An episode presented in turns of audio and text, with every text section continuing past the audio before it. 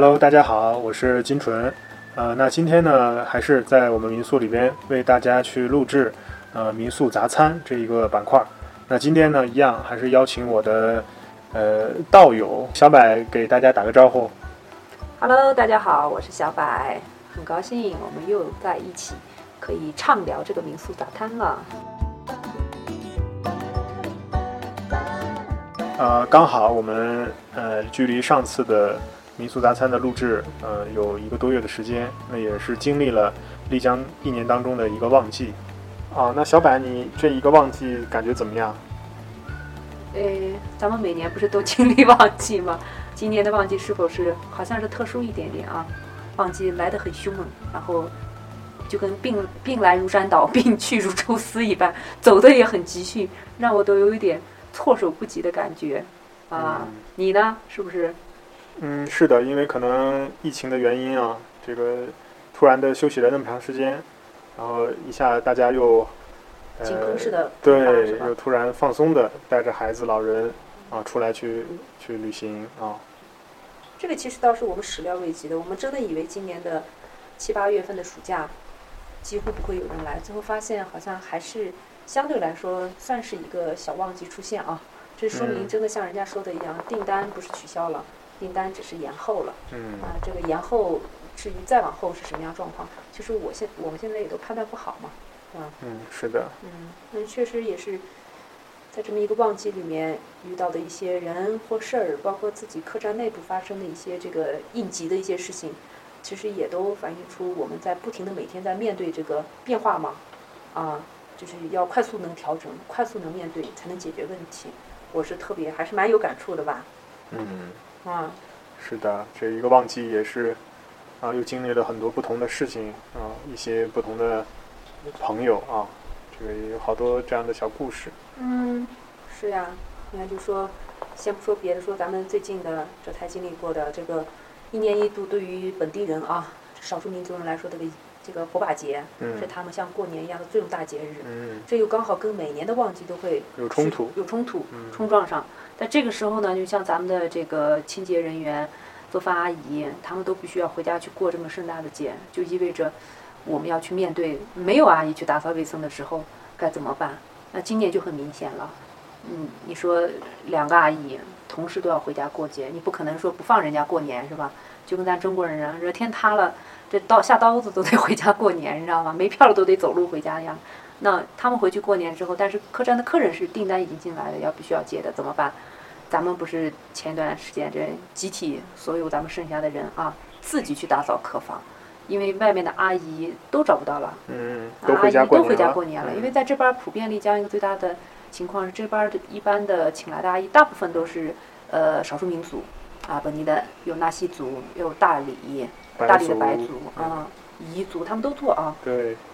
那就势必遇到了说整个跟空城一样，除了我们这些民宿组之外的，其他的这些工作工作的人员都回去了。是的，那我们这不是几个人慌慌张张的去做客房打扫卫生，那都是临时应急的。其实这对我们来说不是我们特别擅长的。对，这个真的也是对我们的一种考验。嗯这民宿跟呃城市里的酒店可能很大的区别也在于这里，民宿更有人情味一点啊。对，所以大家可能有这样的到年底的什么这些杀猪宴啊，然后平常的过节呀，反正我们大家都会给给阿姨时间啊，嗯让他们回去休息。对那就由我们自己来来动手。当然，在这里可能也要呃为为我们那几天入住的客人啊，跟他们这个说一声不好意思，可能嗯有些地方我们做的还不够不够好吧，有些疏忽啊。嗯，这就是这个变化，就是什么？别人看着我们好像天天在茶桌上啊喝茶、赏月、赏风，最后下一秒变成了刷马桶、扫地、拖地，嗯然后把拖鞋、收拾房间，是吧？这都是呃好像是一秒钟你要转变成另外一种角色的一个过程。对啊，嗯，这个我们还得提一下我们的阿毛同学啊，毛导？嗯，我们的毛导，嗯这跟着我们一起啊打扫卫生。嗯，曾经在城市里好歹也是个小领导啊，嗯有叫脑力活动的人，最后也要做这个体力劳动的，这也说明是不同的阶段吧，做了不同的一个转变。但是对好在我们调整很快，否则的话没办法应对这个旺季。你说每天买房十多间房，那真的是很真实的问题就摆在面前，你不去解决的话，那你就瘫痪了，是的，这事情就没法干了。那你甭管你之前是什么身份、什么角色啊，你都得去先解决、调整你自己，解决现在要面临的问题，是吧？嗯，是的，是的，这是这是一种，嗯，也还挺有意思的，我觉得，就是每年会来这么一次，不光也不光是我们家，很多家民宿到了呃八七八月份火把节以来，都会面临这个问题。对。嗯然后而且其实大家都不太喜欢变化嘛，就是可能上期我们有提到过这个问题，嗯就是喜欢了一个常态的，然后恒常不变的一个事情啊，我们每天都应该是一个知道下一秒钟要干嘛的一个状态。但是其实这个是违背了啊，违背了这个我们讲宇宙也好，自然的一个规律的。其实它应该是一个不停在变化的。我们上期就提到啊，唯一的不变就是变化，这个才是一个真正的一个啊背后推动它的一个道理。嗯所以，那我们在民宿这个行业，或是民宿的这个呃事情当中，真的是自我也在不断的体验和感受它，然后再让自己去啊变化哈，然后这样的我们每个人可能呃稍微就会好一点，嗯，是不是？是啊，我感觉我们刚才肯定说出了，就是整个做民宿行业啊，肯定面临的一些关于客栈内部的一些问题。那还有一些像我们客栈的特殊性，因为我是习惯每个月都会找一些义工嗯来到客栈帮忙，其实给大家一些这样的体验的机会啊。对，一嗯方面呢，就是希望一些呃没有经历过民宿行业的人，他可以有个这样的体验；嗯一方面呢，也是因为我们民宿平常我们在这个店内啊，就是信息也也有可能不是那么畅快，对，就是在收上很多新的六线城市的 闭闭比较闭塞的乡下，啊，对，别人认为我们是隐士，你知道吗？所以我嗯们也不能这么想，我们有的时候还需要一些外界的信息啊。社会在变化，在变革，我们需要一些外界的信息进来。那我觉得义工是一个很好信息交换的一个过程。那每个月我都会招，但来的义工呢，当然我们因为大家是来自于不同的城市、不同的认知层面，甚至是不同的年龄层次，他就会很明显出现了很大的一些反差出来啊。那我们就会每个月也会面对义工的一些呃不同的这种人群吧，会有不同的变化。好在就是说相对来说，我们已经习惯了这个变化，因为义工第一在这体验的时间不长，第二呢就是说我们也是做好了这种准备。对，其实我们嗯也是在这么多年啊，经历了有这样可能有二十个左右的义工朋友啊，反正不少，对每个月都有。然后我们也是试着打开自己的一个态度啊，去嗯接受他们所有的这么一个、一个一个状态吧。嗯。嗯，那当然有好有坏啊，嗯。在我们在每每经历的每一个义工的身上，也看到了我们自己的一些问题。啊嗯，从他们身上，我们也真的学到了很多东西，给我们一些不同的一些嗯补给啊，一些给给予。嗯。刚开始嘛，肯定有一些义工过来，或者说一些年龄层次稍微偏小，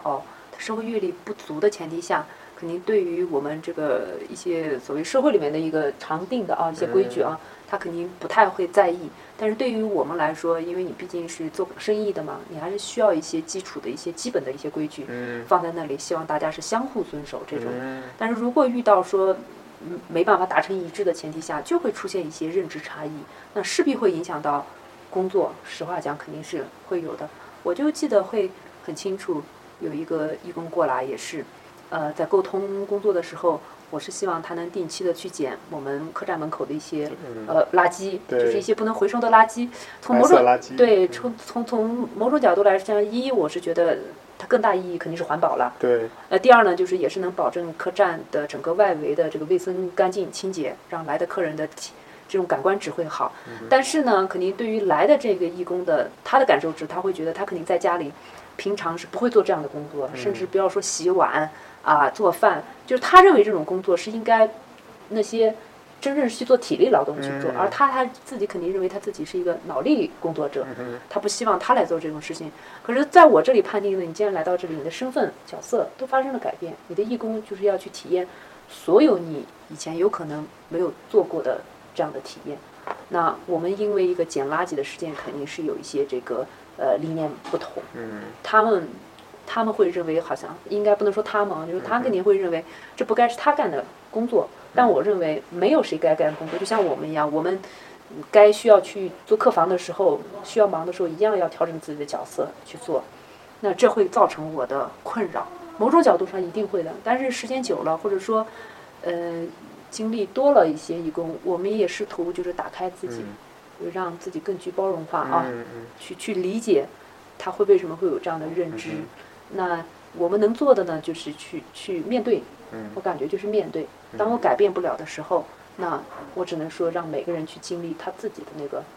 那个呃经历过的事儿之后，再去调整。那我们只能做的就是调整我们自己嘛。对，其实我们好像真的是在每一次面临这些义工啊，或是一些客人啊，包括我们周边的朋友啊，这些人，嗯呃，大家彼此之间都有一些意见上的相左啊，然后不认同啊，或是怎么样。那那其实后后来我们会发现，其实每一次这种意见相左或是不认同的时候，刚好也都是我们自己在改变的一个时候嗯啊。你因为他们的这种呃不认同，然后哎，我们自己也在反思啊，从当中我们是不是又找到了一些新的一些认知啊，新的一些概念，嗯我们也在调整。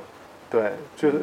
其实也是挺好玩的。那也是，呃，在这里也是想提醒一下大家，比如说我们想来来丽江，或是去某一个地方啊做义工，呃，你还是要去先想好一些不好的面啊，它未必都是好的，是吧？就我们不是说来了以后就真的是天天啊，风花雪月。对，过着这个神仙般的生活，但但是其实我们更多的可能也是啊，比较接地气的一些呃一些事情都要做，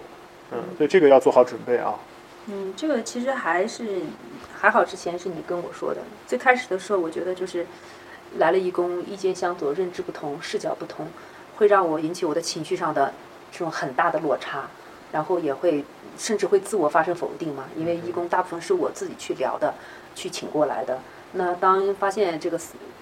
这个认知都不同的时候，就会引起我自己的焦躁感，嗯我不知道该怎么处理这样的事情。嗯那还好，就是你跟我讲，就是任何事情它肯定是个双刃的，是吧？你请他过来，那你接收了他的一些新的思想和想法，嗯那你势必啊，也可能会受到这一些新的想法和思想的冲击，嗯就看你如何去看待。嗯你觉得这个事情还值得你去做，那应该还要再去做。我觉得这个这种会让我一下子就宽慰下来。嗯，就觉得哦，是我请他们过来帮忙的同时，我也看到了他们不同的想法和思想，有碰撞是好事儿。嗯如果是一成不变的，那我就我自己在这里就好了，我为什么要让那么多的人进来呢？对对，只有我自己在这里，那这个世界好像有可能都是我们自己所认知的那样，对对是吧？这这个也肯定说明了，真的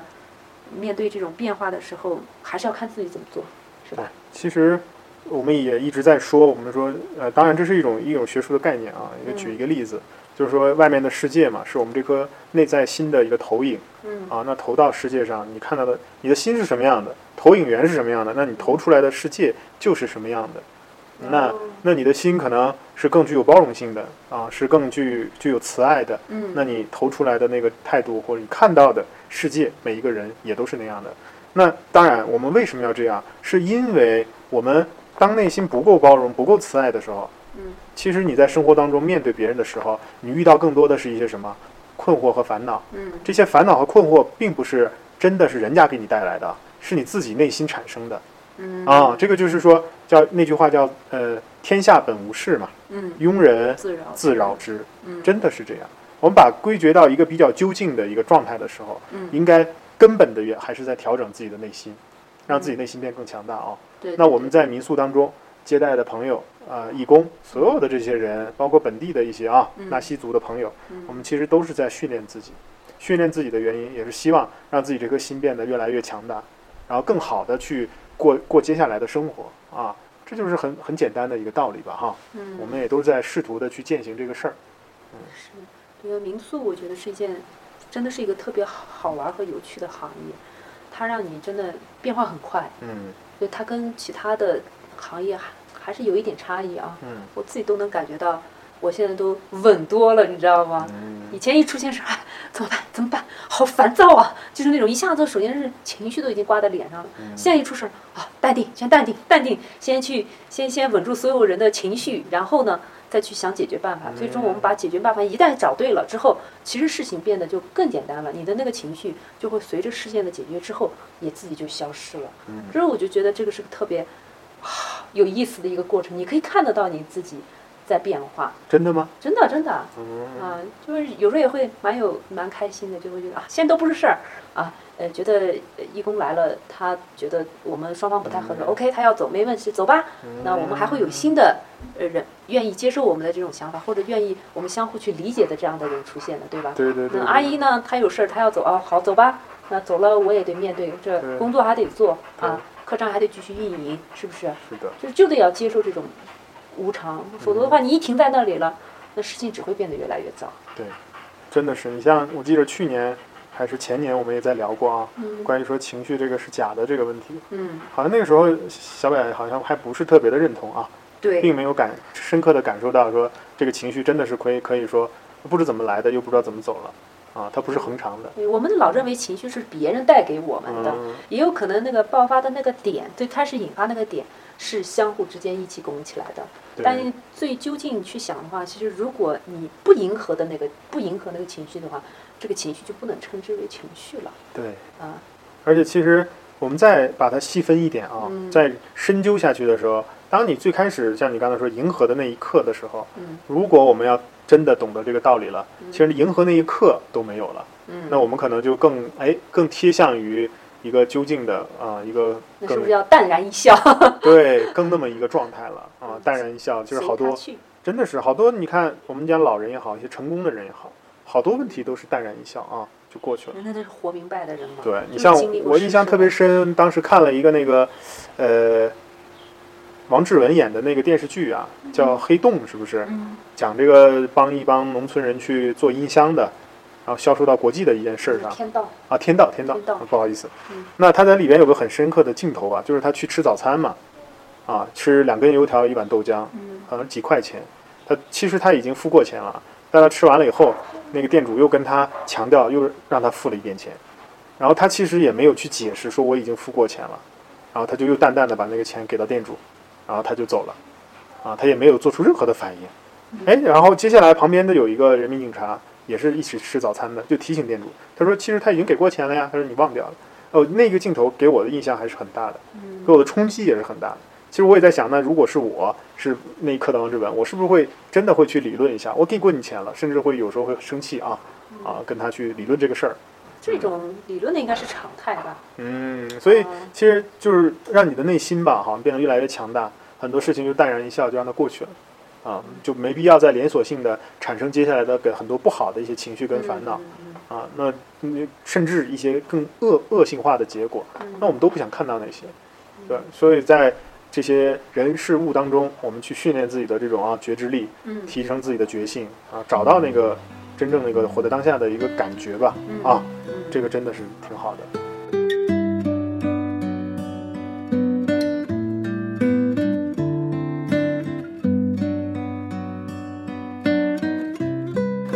好多事情，刚讲道理，其实大家听得懂，但真正去操作的时候啊，真的就是一件一件小事，慢慢的累积出来你对，自己的认知，或者说你的，嗯，用格局这个词儿对不对啊？也也好也也也可以啊，嗯，啊，就是让你变得更宽容，更去高的视角去看待一件事情，而不是就是这种你说的那睚眦必报的那种啊，嗯。嗯，针尖对麦芒，这样去去解决一个事情，看似好像自己在一件事情上占占赢上风的一种角度，但实际上从长远去看，好像没什么意义。嗯，嗯，是的，是的，嗯，所以你看我们在民宿当中这么多年的一个慢慢的一个经验吧，或是经历啊，真的是成长了好多啊。嗯啊，这个无论从我们自己的内心还是我们的技能方面，都在有改变。嗯、因为这些也真的要感恩我们遇到的所有的人啊，包括是事这些东西吧。嗯一系列的东西，其实如果我们能有一个正确的态度认知它，每一件事儿，每每一个这样的问题，都是在帮助我们，在提醒我们成长。啊，那当然这是我一个呃内心特别想表达的一个态度，但可能我自己也没有真正的做到啊。但是我我们希望这件事情是可以通过用一生的这个时间，或是用我们接下来的啊所有的精力去做的一件事情，因为它在完善我们的生命，在让我们的生命质量变得更高。啊，让我们自己变得更更强大，啊，更幸福。那相信这种幸福、强大或者这种态度是可以感染和传递的，啊，那在民宿当中，我们希望把这里啊做成一个这样的地方，类似于一个小道场，所以每一个地方的一个嗯样子，真的是我们自己希望它变成的样子啊。慢慢的，它就会这样。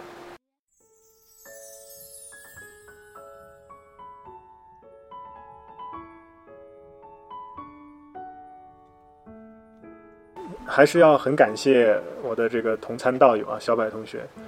帮我们一起录制了两期的民宿杂餐。嗯，不用客气，我们天天都在一起同修呢。哈哈哈哈 所以我好吧，好吧，那我下期我下期不找你了 啊。那在这里也是要呃跟大家再提一下吧，我们以后呢可能会在民宿杂餐或者在加法减法这个板块啊邀请更多的朋友加入进来，然后录制一些呃其他的内容。那可能简单的现在把它分成两部分啊，一个就是我们会邀请一些丽江当地的这些有趣的人，特别是在某一个方面啊有他的专长的啊，我们也希望他给我们多多的一些分享和交流。那还有呢，就是可能我们会请一些呃志同道合的客人啊，谈一谈他们从游客、从旅行者的这个角度出发啊，来到丽江的一个感受，然后他们对旅行的理解、对民宿的理解，从不同的人那里获得不同的视角。就是用不同的眼眼光或是视角去看世界，啊，那最终的目目的都是希望我们看到一个更完整的世界。我们希望用我本人的这些这么多年的一个禅修的佛法教育的一个经验，跟大家去有一些这样的对谈啊，不同的行业、不同的人群，啊，有一这样的交流，让这个节目变得更丰富。也希望大家能更加喜欢，请大家接下来继续关注我们的这个公众号。好，那这一期就到这里，谢谢大家。